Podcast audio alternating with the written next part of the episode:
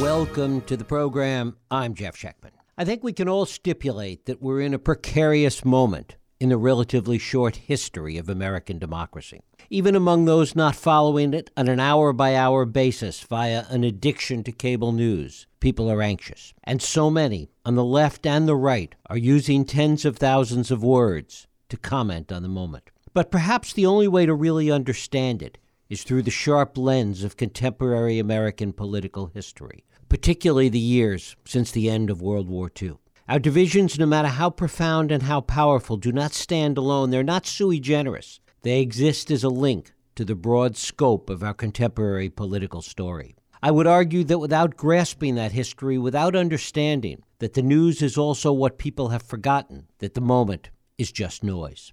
Sure, we can study history. Many great books have been written about the post war period, the Cold War, McCarthyism, the New Frontier, the Great Society, the fall of the Soviet Union, the 60s, and Morning in America. But those that have lived through all of that, who have paid attention to both the players and the events of the past 75 years, are, I think, best qualified to try and figure out where we are today. Whether or not we have a future, or whether we're in the end game of America 1.0. My guest, Chris Matthews, has, in the best traditions of politics and American journalism, been there. If, as has been said, 50% of life is just showing up, Chris is more than halfway there. His personal and political journey is the backdrop for all that we're dealing with today, and he brings it all into bold relief in his latest book, This Country. It is my pleasure to welcome Chris Matthews back to this program to talk about his memoir, This Country My Life in Politics and History. Chris, thanks so much for joining us. Thank you, Jeff. First of all, talk a little bit about your sense of the importance of understanding history and trying to make sense of where we are today. Yeah, I think the uh, one of the um, elements in, in what's going on in our country today, especially January uh, 6th, is a class struggle. Uh, we don't like to talk about class in America or aristocracies or whatever, but there clearly is a delineation now between those who had higher education and those who didn't, who work with their hands or work as craftsmen.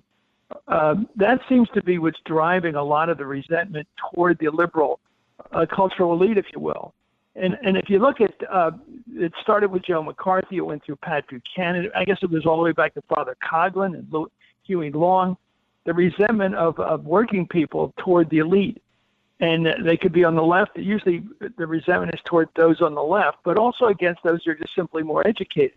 And that's uh, that's profound today. I think if you look at the people who right now believe in the latest poll that Donald Trump will be quote reinstated close quote this coming August, I don't think that will be among the higher educated people. I think those will be people, working people who resent uh, what they called it, a deep state or whatever. And I think that has a history which precedes Trump. And I think we have to understand that Trump is a great, perhaps uh, brilliant exploiter of American antipathy toward the elite, towards the mob at the gate, the rot at the top. Those are the old phrases Robert Reich taught me the rot at the top and the mob at the gate. So they don't like the immigrants coming into the country, the migrants, but they also don't like the well educated elite who are running the country as they see it. Arguably, understanding this sense of history is just as important in looking at the global situation today. Well, I think just in terms of uh, world power right now, um, understanding uh, on the Chinese side, we were their allies in World War II. And of course, they went communist in the late 40s. But the fact is that there is no natural antipathy between us and the Chinese. But I think there is sort of an antipathy between us and the Russians, which, if you look at the end of the Cold War uh, and you look at uh, the beginning of the Iron Curtain in the late 40s, and you begin to understand that Russia's paranoia, or reasonable paranoia, about its own borders and its need to control Eastern and Central Europe to protect itself. And then you wonder about Soviet or Russian nationalism and whether it was more nationalism than ideology. I look at uh, Mr. Putin today, and I see him as a nationalist, but he's also a former KGB officer. And I wonder if Russian nationalism isn't as strong as ever. Perhaps today it's in the form of resentment against uh, the, the West for having defeated it in the Cold War, resentment against NATO for having been the tool for doing that. And you wonder uh, whether the Russian influence in Angola, Mozambique, uh, Algeria, Cuba, uh, and elsewhere in our own hemisphere wasn't, in fact, an outreach of, of Russian imperialism or Russian nationalism as much as it was an ideological uh, stretch and, and, and advancement, I must say, of communism. Talk about how these things played themselves out and whether or not you and, and your colleagues thought about these things back when you were in the Carter administration and when you were working for Tip O'Neill. Well, certainly, um, back to when I was a cop on Capitol Hill, I was a patronage police officer on the Capitol Police Force, and I did learn a lot from those fellows, mostly West Virginia working guys, former military policemen in many cases. I would stand around with them and talk to them. I would try to learn from everybody. When I was in the Peace Corps in Africa, I try to learn from people. And one thing I, I learned is about the attitude of working people who didn't get a lot of breaks in this country, white people in this case. Uh, a guy named Leroy Taylor from West Virginia pulled me aside one time, and I was the college kid on the police force, and he said, You know why the little man loves his country? And I said, No. He said, Because it's always God. And I thought that was profound. And I thought he's talking about a guy from West Virginia making a very modest salary, uh, a regular family, looking at the, the elite who go to Ivy League schools or any, any schools, higher education, and and saying, well, I don't have a lot of glamour in my life. I don't have really a lot of abundance of anything. But what I do have is a flag that I serve in the country I love, and I'm resentful of those who don't take that as heartfelt as I do. Those who seem to take it for granted. And there's some of that there today. Uh, these people who are with Trump think they're the patriots. They believe that in their heart that they are the true Americans. Now, maybe they simply see themselves as the white Americans, but they certainly see themselves put them under sodium pentothal, and they'll probably say, I'm a patriotic American. And uh, the part intellectually, I don't think they can really say that under podium, sodium pentothal or truth serum. I don't think they can say Trump really won the election, but they may have talked themselves into it. But my pride in this country goes back to a couple things. One is freedom. I really believe in it, obviously. We all do, I think, most of us. Personal freedom, the, make, the right to make choices in life about your religion, what you read in the papers, what you think politically, everything and the right to vote. I think there's a great pride in this country that since 1788 we've been holding congressional races every two years, presidential races every four years. I, I like to brag vis-a-vis the French; they've got their fifth republic. We've got the one we started from, the first republic, and it's a great pride that we have had electoral democracy in this country all these years. And now, thanks to Trump, there are, there's a big chunk of Americana that doesn't believe in the elections anymore. They don't really believe in any results. And I think that's Trump's doing. I think that's his personal uh, achievement, if you will, in his world. We don't trust our elections and using the sense of, of the grand sweep of American politics that you've witnessed up close and personal these past 75 years and going through things like the turmoil of the 60s and the McCarthy period, which you mentioned before, and so much upheaval. Can we come out of this in ways that are similar to the ways that we've come out of other things? Or is there something different here because of the depth of it and because of the way it's covered on a 24 7 basis? Well, Jeff, you've got a tough point there.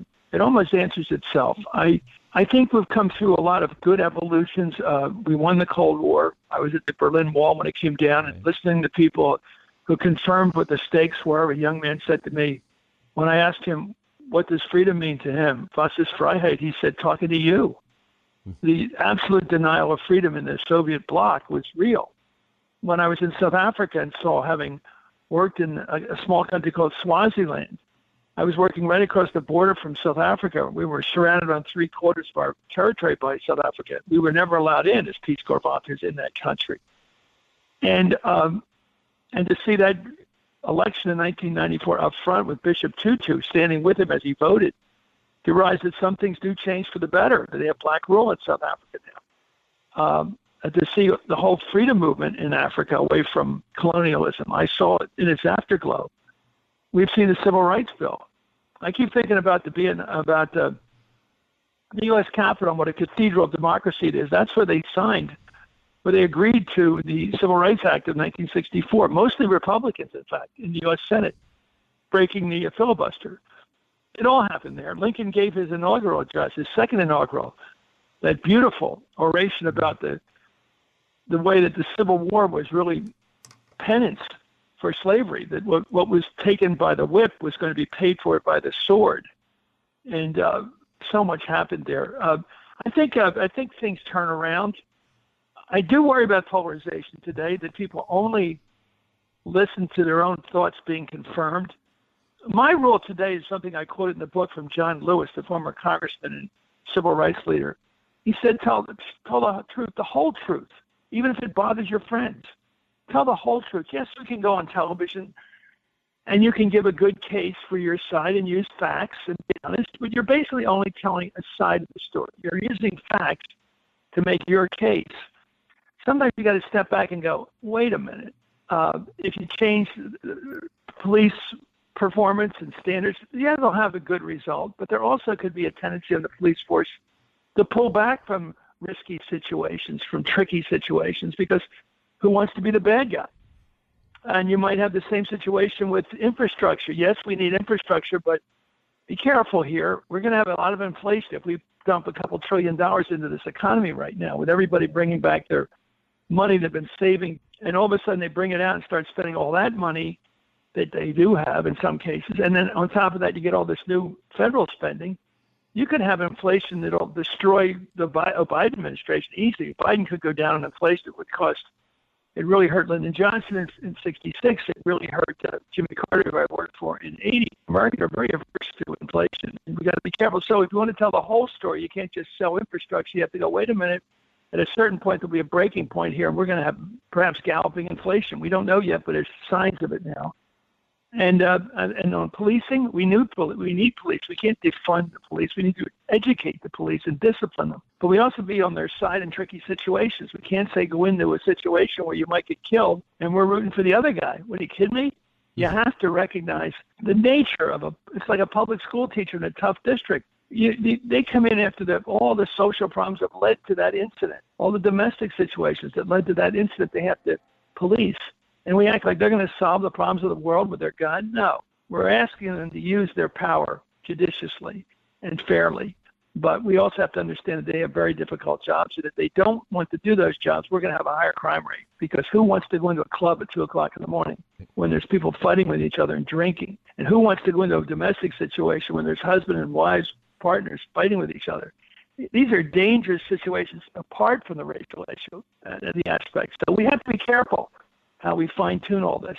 Talk about your own personal perspective. So much of, of what you write about in this country are places that you've been, moments that you've participated in over the history of this period.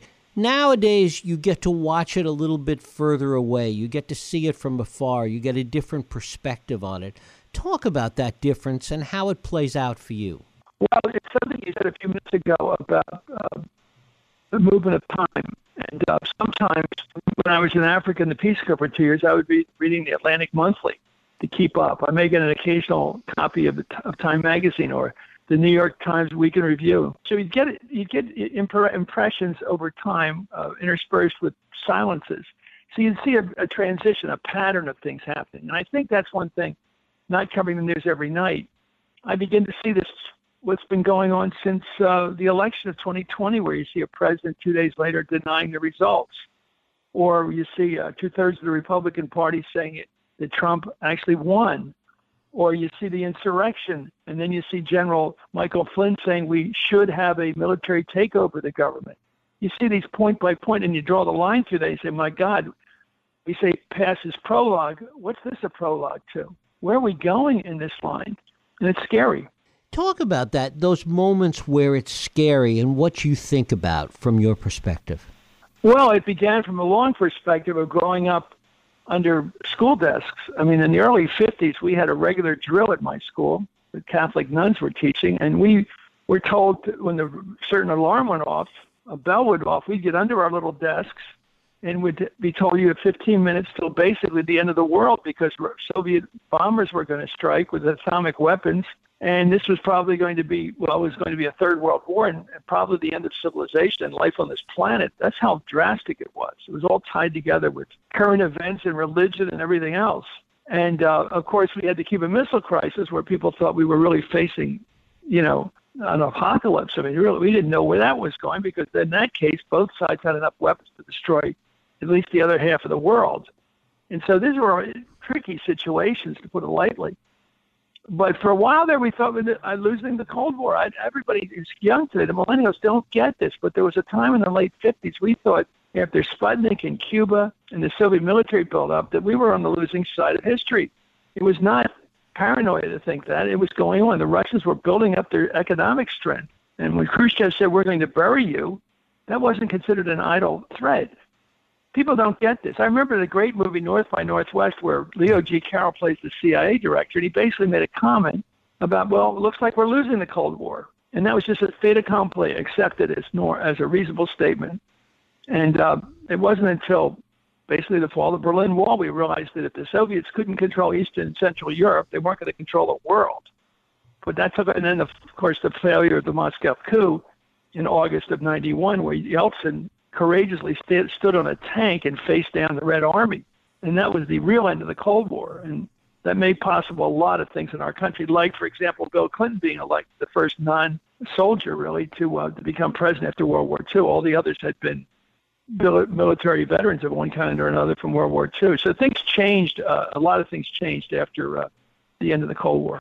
When you look at politicians, elected officials today, particularly in Washington, and you know them all, you've seen them all come and go over the years, are you surprised by the seeming lack of, of courage that we see today? Well, i am uh, appalled by uh, the failure of, well, I could do it on both sides, but uh, there, there seems to be a real failure by people like Kevin McCarthy of California, the Republican leader in the House, to be leaders I mean, he said the the election of 19, uh, the election of 2020 was clear that uh, that Trump had lost and Biden had won. He was very clear on that, but he doesn't seem to act that way. He uh, he doesn't want to have an investigation of what happened on January 6th.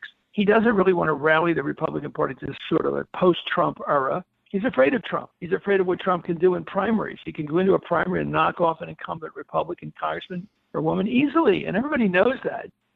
So I'd say they live in fear of, of Trump, and that's a domestic threat to them. On the Democratic side, I think there's a lot of the moderates are not really speaking their minds in some cases.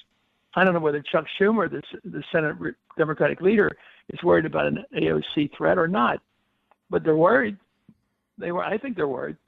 I think the people that get the most media clout on the left and the right probably scare the uh, institutional leaders, the ones that have been elected to lead are afraid of those who haven't been elected to lead but have the lead in the media. Their ability to, uh, if you see, if you read a newspaper article today, you inevitably read uh, something, a voice from the left, or two or three voices from the left in that article about whatever the issue is before the Congress, because they have the media access. They call up the reporters.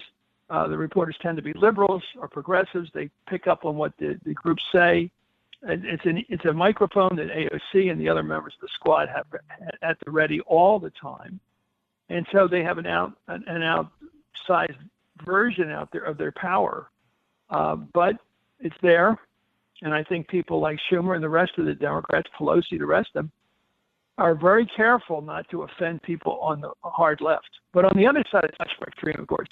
Within the context of all of this, what extent is the media uh, either exacerbating the problem or really have a bigger role to play in trying to solve some of the issues we've been talking about? Well, it's clearly easier to um, point to the other side's problem, uh, the other side's error, than it is to com- to compel uh, the country toward a solution. Uh, I look at the division in the U.S. Congress; it's so close people keep ignoring how close it is. That's the decisive factor. It's not Joe Manchin or Sinema from Arizona. The fact is, it's a 50 50 U.S. Senate and almost a 50 50 U.S. House. And that's why there's a difficulty in legislating. It's uh, we have to have an election. It's almost like Israel. We have to have an election which decides this. It's uh, if it's going to be 50-50 results, we're not going to get anything done. And uh, that's where we are right now. And unfortunately, the tendency of history is for the midterm election coming up in 2022, it's for the opposition party to do well. So we might find ourselves with an even weaker administration from 23 to 24. there is the sense that it's not for legislation anymore and not for doing what needs to be done for the American people, but really posturing and, and positioning and planning for the next election. That's the problem. I mean, Mitch McConnell's skill is in winning elections, not legislating. And he always gets reelected against whoever the Democrats throw at him.